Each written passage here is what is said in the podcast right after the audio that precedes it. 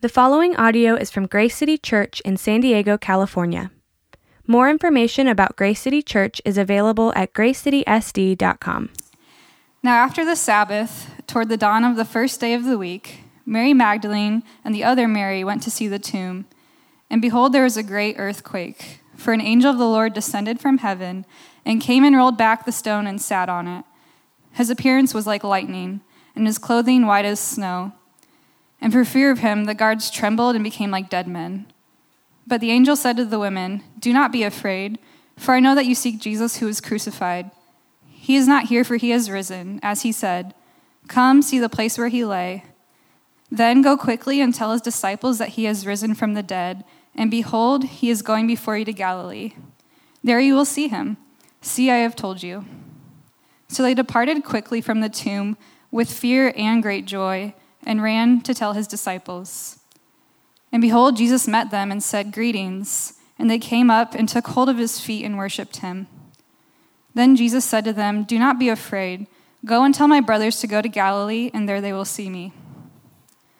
While they were going, behold, some of the guard went into the city and told the chief priests all that had taken place. And when they had assembled with the elders and taken counsel, they gave a sufficient sum of money to, be, to the soldiers and said, Tell people his disciples came by night and stole him away while we were asleep. And if this comes to the governor's ears, we will satisfy him and keep you out of trouble. So they took the money and did as they were directed. And this story has been spread among the Jews to this day. Now the eleven disciples went to Galilee, to the mountain to which Jesus had directed them. And when they saw him, they worshipped him, but some doubted. And Jesus came and said to them, all authority in heaven and on earth has been given to me. Go therefore and make disciples of all nations, baptizing them in the name of the Father, and of the Son, and of the Holy Spirit, teaching them to observe all that I have commanded you. And behold, I'm with you always to the end of the age. All right, let's pray. Lord, we just want to thank you for uh, the promise of new life in you. We want to thank you that you did not stay in the tomb, Lord, but you rose from the dead and that has given us hope. Lord, I just pray for Randall as he shares the message today. Lord, I pray that our hearts would be soft and open to listening from you. In your name we pray. Amen. Thank you, Brooke. All right, well, good morning. Happy Easter. My name is Randall. I'm the lead pastor of Grace City. And if you're new today, probably some of you are like, that guy's the lead pastor? He looks young. I had to convince a guy last week. I'm 35 years old. I'm like, dude, here's my license right here. It was at my kid's school. He's like, hey, everybody come here and look at this guy. so, yeah. Um, it's Easter Sunday. And uh, if you're new today, I just want to welcome you. You know, there are a lot of ways that you come to church. Maybe it's a family member, maybe it's a friend. Uh, for me, it was a friend that just said, hey, come with me to church. Um, so thank you for, for being here today. Uh, it really uh, is just a great day to be with you, and so we're thankful for making time to be here. Uh, the text that we're going through today, um, as we open up the Word, and we do this every week, we go through the Bible, is Matthew 28, 1 through 20. And it seems like a lot of text, um, and, and, it is, but it's, it's really important.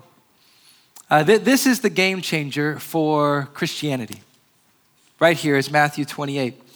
And so, the message that I want to share today as we gather on Easter is, is this transforming reality. That Matthew 28, because of the resurrection of Jesus, this is a transforming reality.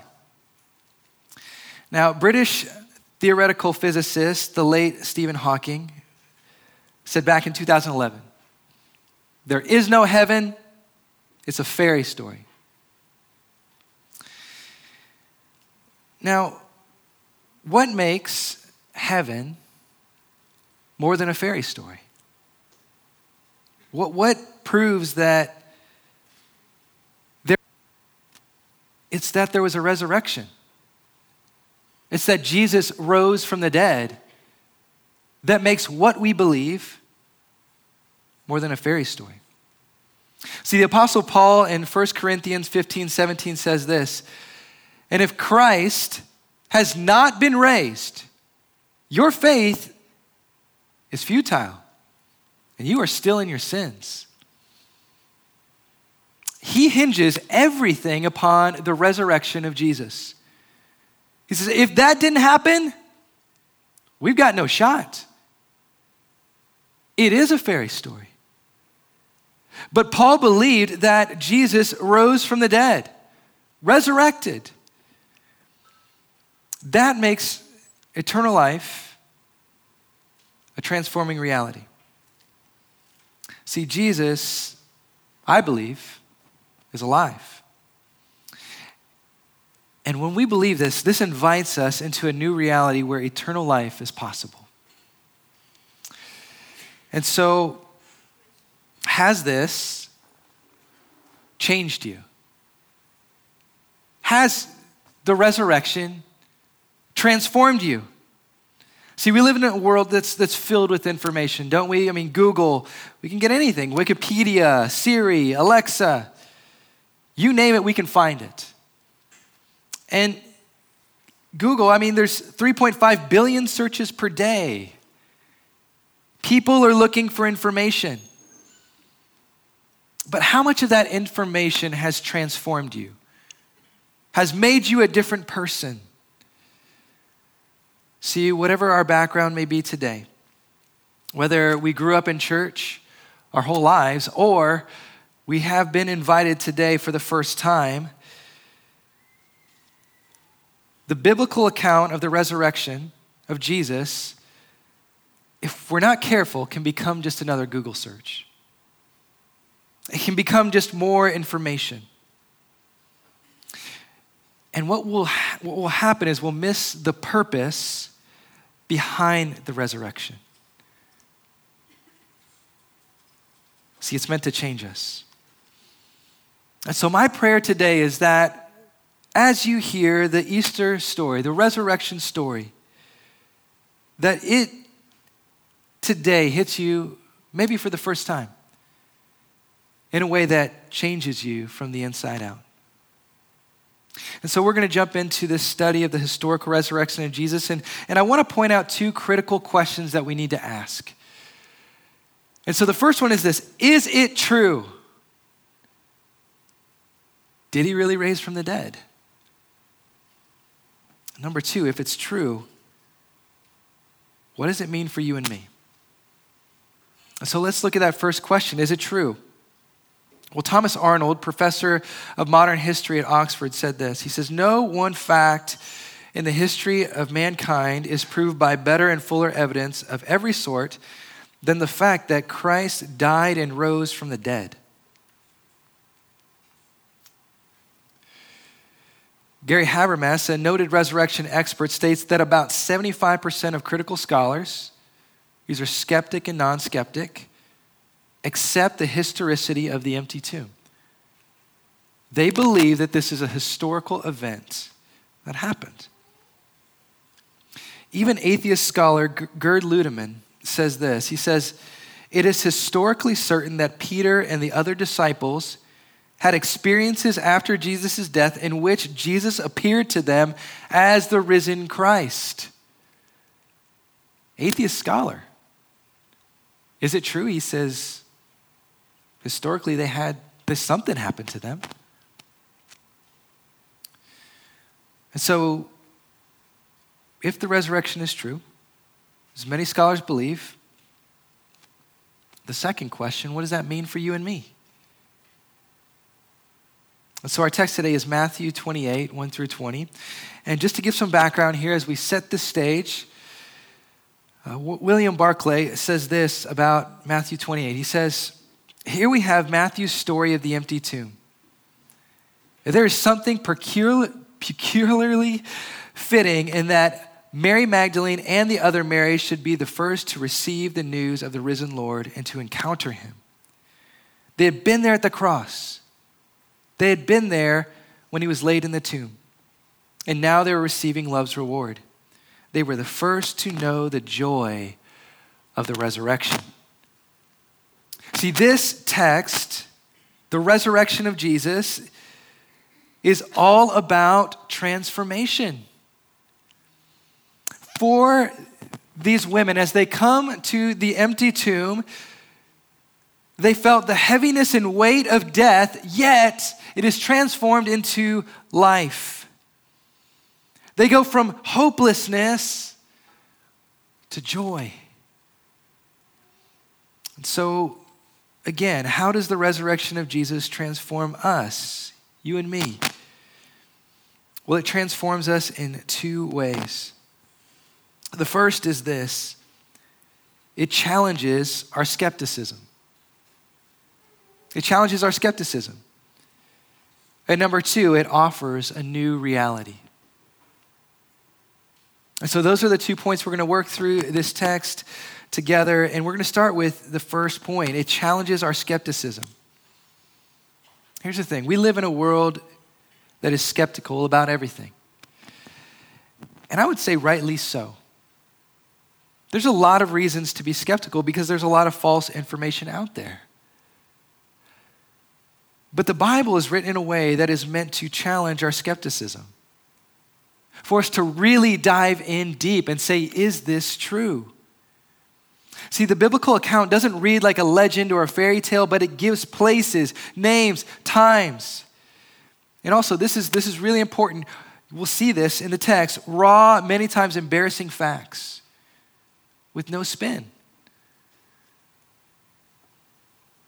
In many ways, if this were something that a person were trying to put together, they added too many details that would be like, that's weird. See, it challenges our skepticism. And so let me share just a couple ways scholars validate the Bible and the biblical text. One of the ways is that they look at external evidence. See, sometimes people say, well, you're just looking at the Bible, you're just looking at that for evidence. But there is external evidence outside of the Bible that's written by non Christian authors, and they validate things like was Jesus just a mythical person? No. They wrote about him within history, and he's a real person. One of those people is Josephus, who is a first century uh, Jewish historian. And here's what he says He says, Now there was about this time a wise man, if it be lawful to call him a man, for he was a doer of wonderful works, a teacher of such men as received the truth with pleasure. He drew over to him both many of the Jews and many of the Gentiles. He was the Christ. And when Pilate, at the suggestion of the principal men amongst us, had condemned him to the cross, those that loved him at the very at the first did not forsake him, for he appeared to them alive again the third day, as the divine prophets had foretold these and ten thousand other wonderful things concerning him. And the tribe of Christians, so named from him, are not extinct at this day. Now, this is a Jewish historian, not a Christian, writing about Jesus. We see others that were external evidences that Jesus was a real person that historically, he said, rose from the dead. You see it in Pliny the Younger. Tacitus is just to name a couple more. But th- this is external evidence that proves that Jesus was a historical person. Next, scholars look at the internal evidence. And so let, us look at the evidence from the Bible from this text in Matthew 28. So, what are some of the internal evidences of the resurrection in this text? Well, look at verse 1. It says this Now, after the Sabbath, toward the dawn of the first day of the week, so again, times, and Mary Magdalene and the other Mary went to see the tomb. Now, one of the first evidences, and this one's going to be hard for us to understand because culturally we're different than the time that Jesus lived. But this account flies in the face of cultural norms because women were the first ones to experience the resurrection. They were the first ones to experience the resurrection. See, back then the Talmud said this it says, Any evidence which a woman gives is not valid to offer. That's the culture they lived in. But yet, the way that God chose the story to be, the way that we see in the resurrection account is that women were the first to experience the good news. See, the historical account goes against the popular beliefs of the day. Why? Because this is how it happened. See, it's a report. It's not somebody saying, well, here's what I think it should look like, but it's the report of it, what actually happened, and it didn't fit the mold of the society. And here's the beautiful part of it all God chose it to be that way. God chose it to be told that way. See, these women journeyed with Jesus from the cross to the tomb and now get to experience resurrection. And they get to tell the world first. And it goes against the cultural norms of the day. Another evidence is, is found in verse 15.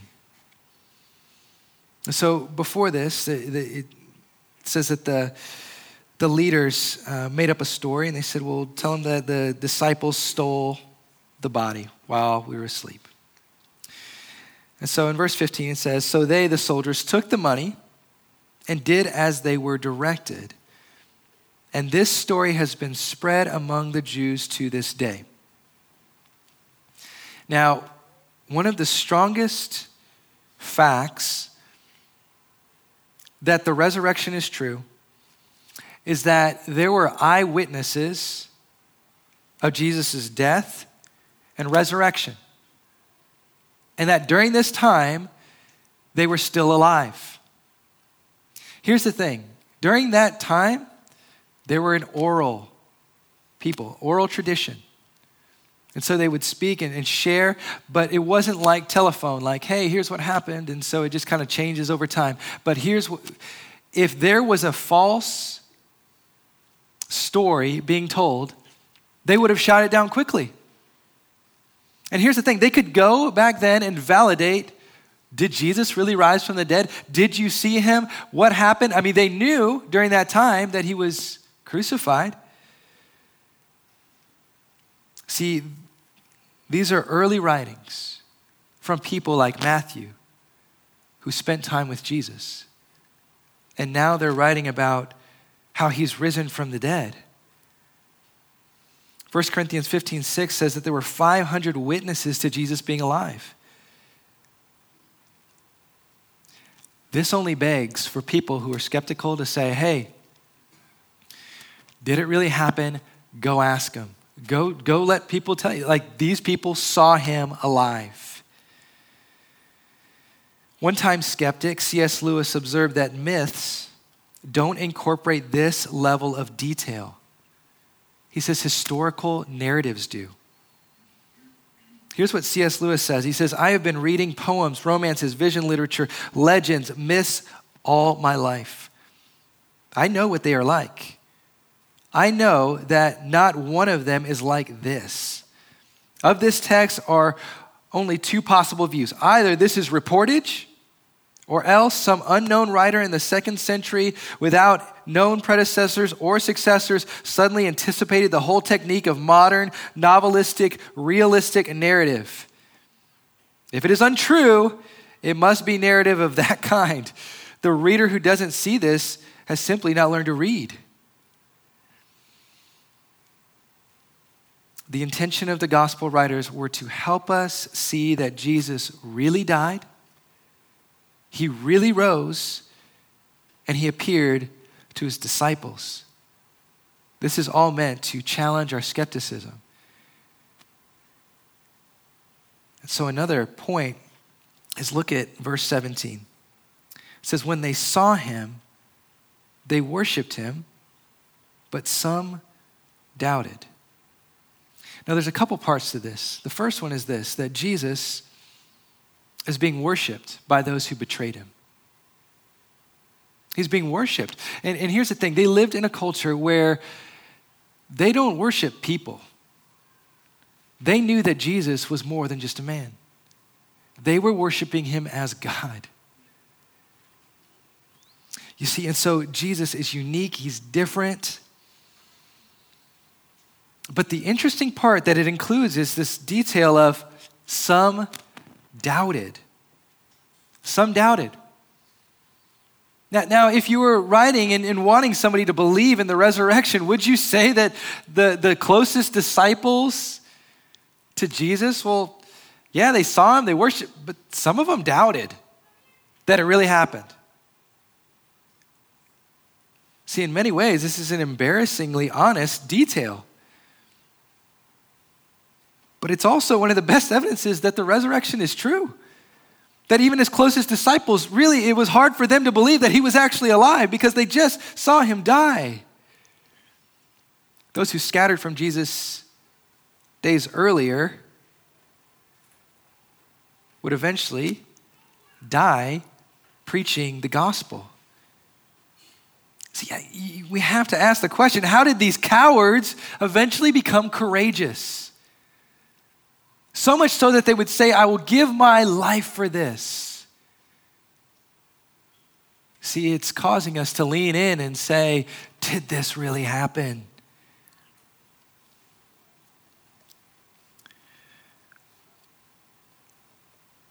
Peter, within history historically was, was crucified. We see Andrew, James, the disciple, beheaded. Thomas martyred, Bartholomew, Matthew, the guy who wrote this, Matthias, Jude, all of them.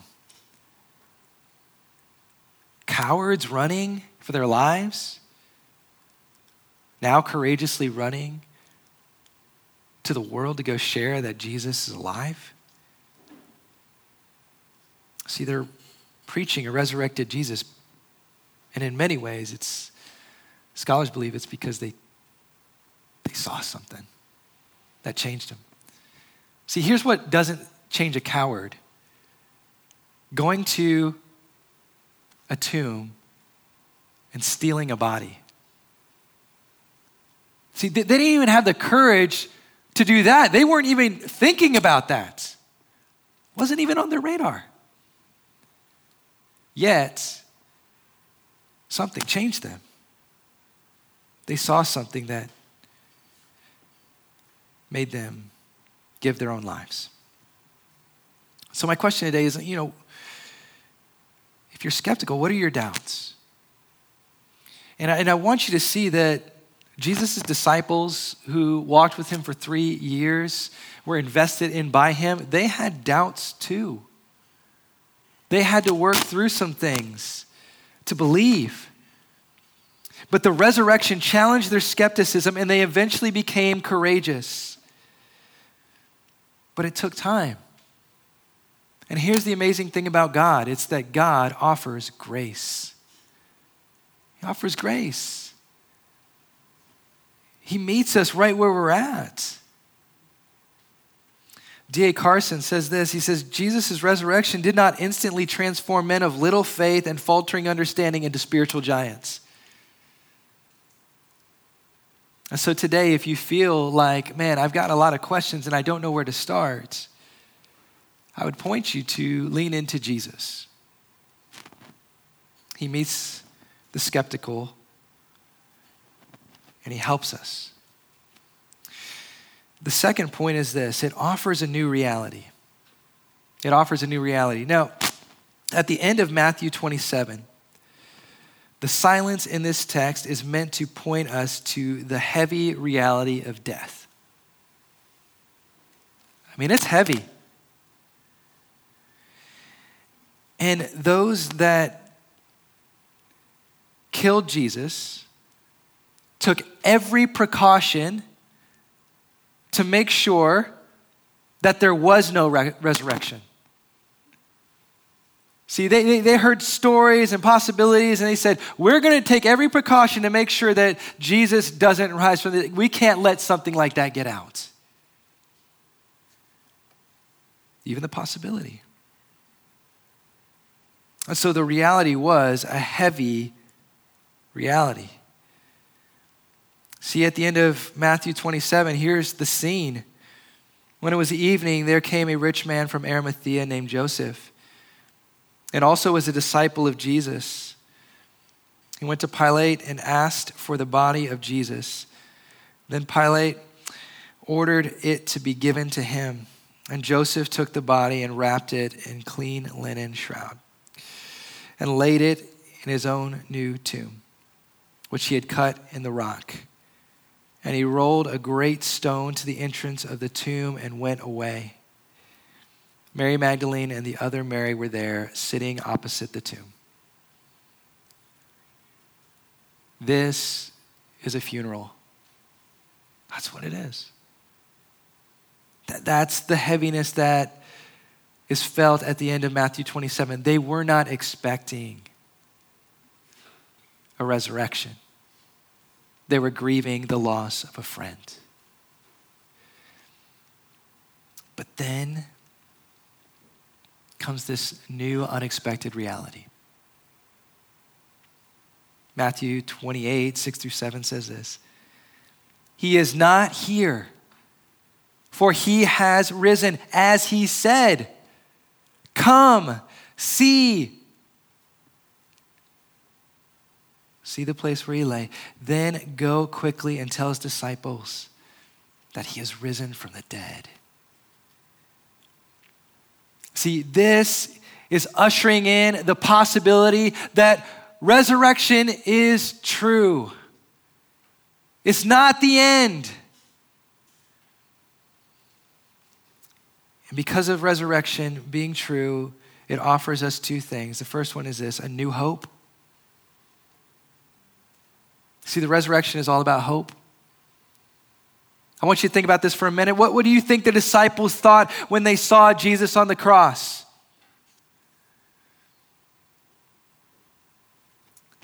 Hopelessness. Their best friend all of the things that they thought about what it meant to follow him, and now they see him on the cross, they were done. See, they had to have thought, I don't see how God can bring anything good out of this as they looked at the cross. But because of the resurrection, It gave hope that God can take even the worst of situations, the worst of circumstances. I mean, look at the cross, sitting at the foot of the cross, and transform it into something filled with hope. See, what this is, is the cross and resurrection principle. As a Christian, you'll see it a lot. You'll see moments of, in life where you feel like it's hopeless. But then in some way, God breaks through and does something better than you could have ever expected. See, about this, Don Carson says Jesus, once humiliated and suffering, is now given universal authority. I mean, verse 20, Jesus says, All authority in heaven and earth has been given to me. And now he's saying that that's possible in your life. It's possible in my life. See, how, how does this apply? Well, let me ask this Have you ever lost hope? Have you ever lost something dear to you? Have you ever thought this is the end? Have you ever looked at a situation and believed there is, there is nothing good that can come out of this? Right? marriage, relationship, job, child, whatever it might be. Right? Yet because of Jesus, there's always hope.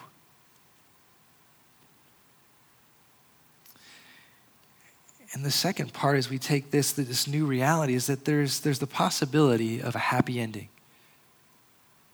We all like happy endings, right? Verse 20, Jesus says this He says, I will be with you to the end, to the end of the age. There's a reality that we don't want to face, that we all have an end. Death comes for us all. See, our struggle is much like the scene in the 2001 film Donnie Darko, where Jake Gyllenhaal, his character was asked, Do you feel alone right now? And here's his response. He says, I mean, I, I like to believe I'm not, but I just, I, I've just never seen any proof. So I just don't debate it anymore. I could spend my whole life debating it over and over again, weighing the pros and cons, and in the end, I would still, I, I still wouldn't have any proof. So I just, I just don't debate it anymore. It's absurd. The search for God is absurd. It is if everyone dies alone. I don't want to be alone.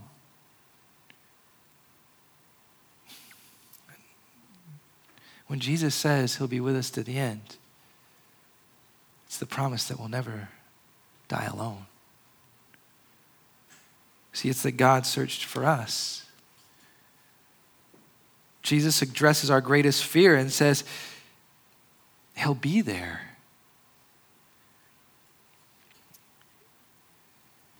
Here's the good news in Christ, we don't die alone.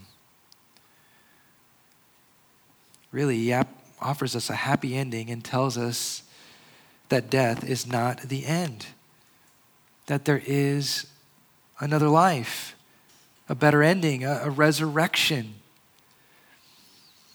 In his book, Walking with God Through Pain and Suffering, Timothy Keller shares this story about a pastor named Donald Grey Barnhouse um, he was a pastor in Philadelphia for many years. He lost his wife when his daughter was still a child. And Dr. Barnhouse was trying to help his little girl and himself process the loss of his wife and her mother.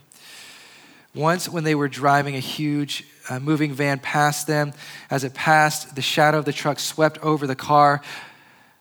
Uh, the minister, the father, had a thought. He said something like this Would you rather be run over by a truck or by its shadow? His daughter replied, By the shadow, of course. That can't hurt us at all.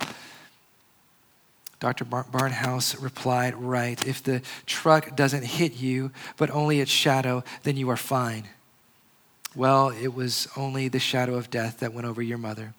She's actually alive, more alive than we are. And that's because 2,000 years ago, the real truck of death hit Jesus. Because death crushed Jesus, and we believe in him, now the only thing that can come over us is the shadow of death. And the shadow of death is but my entrance into glory. New reality, resurrection. Here's the unique perspective I have as a pastor. You see, I, I, I sit with families when they lose loved ones. I presided over funerals, over family and friends. And the new reality that resurrection is possible is the only hope that I can hold on to when facing the heaviness of death. And so, just some takeaways. Number one, do you see your need for the resurrection? You see, what's, what's dead in your life? What's the thing that we say, man, that, that I, I need a Savior. I need a hope beyond this life. See, when we're young, we don't really think about the end. But the older I get, I see that I need the resurrection. Because here's the thing I see in my life. I see my sin, I see my brokenness, I see the brokenness around me, I see lostness, and I've felt it. And I just want to encourage you. Jesus wants to meet you right where you are. Here's the thing about the cross. Do you see God in his arms open wide for you. His arms are stretched out on the cross, and he's offering love and grace. Love and grace. See, that's meeting us right where we are. And so, do you see your need for the resurrection? Number two, have you personally received the resurrection for yourself? For yourself. See, this is the most important question I can ask you today. You know, I, there are different reasons of why we are here today. Whatever that reason may be, this is the most important thing I can ask you. Do you know Jesus? Do you believe in him? Do you believe that he was crucified for your sin and died, but rose again and offers you new life? See, I need to be clear. This, this is a personal decision. In many ways, it affects us corporately, but it is personal. This is not something that someone else can do for you. See, again, I have three kids, and, and I, if I could make the decision for them, I would. I would say, okay, you're going to be Christians the rest of your life. But that's a decision that they need to make.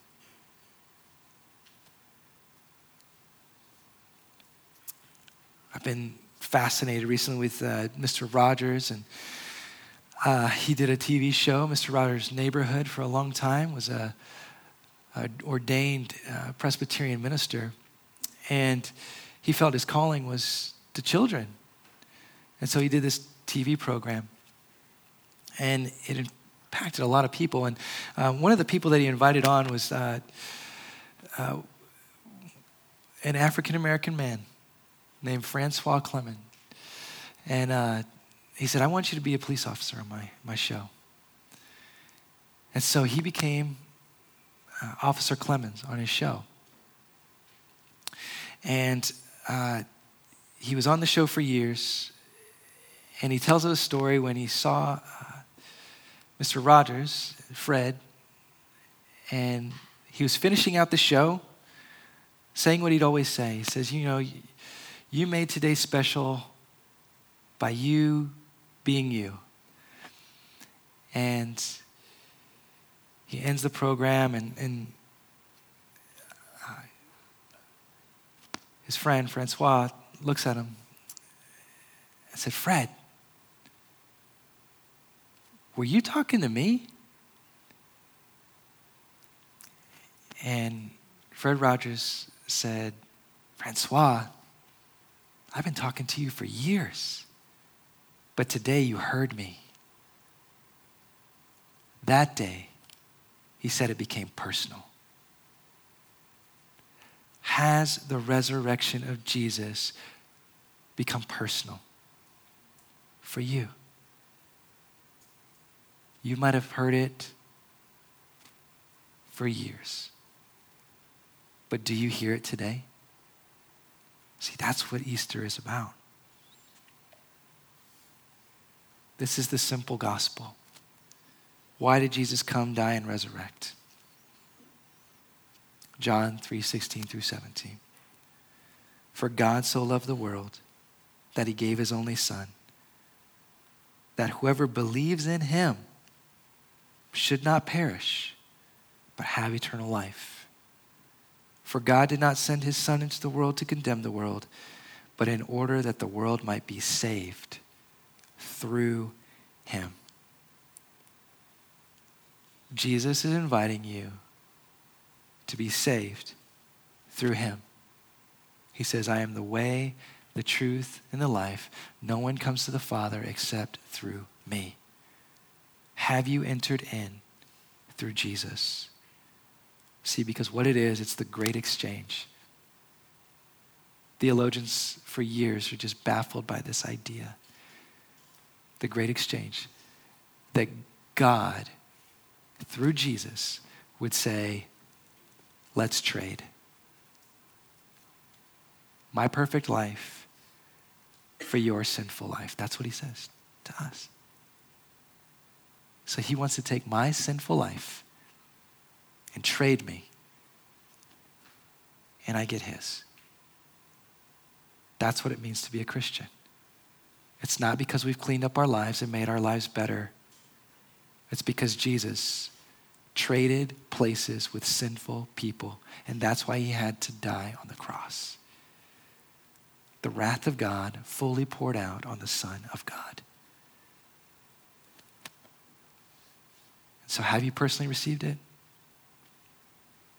Pray that you let it transform you today. Let's pray. Jesus, we thank you for the great gift that you've given us, your very self. And so, Lord, I pray that today it's not just another Easter Sunday, but that today you work in a way where you transform us from the inside out. Whether we know you today and the story has gotten old to us, I pray that it's just refreshed and renewed in our minds and our hearts. We're encouraged. I pray today that it's the first, if this the first time connecting with somebody, that that's you, Lord, speaking to our hearts, tugging on our hearts, and that we respond to you knowing that you want to change our lives. So we just thank you for it all. We pray this in Jesus' name. Amen. Thank you for listening to this resource from Grace City Church. If you found this helpful, feel free to share it and enjoy more resources at gracecitysd.com.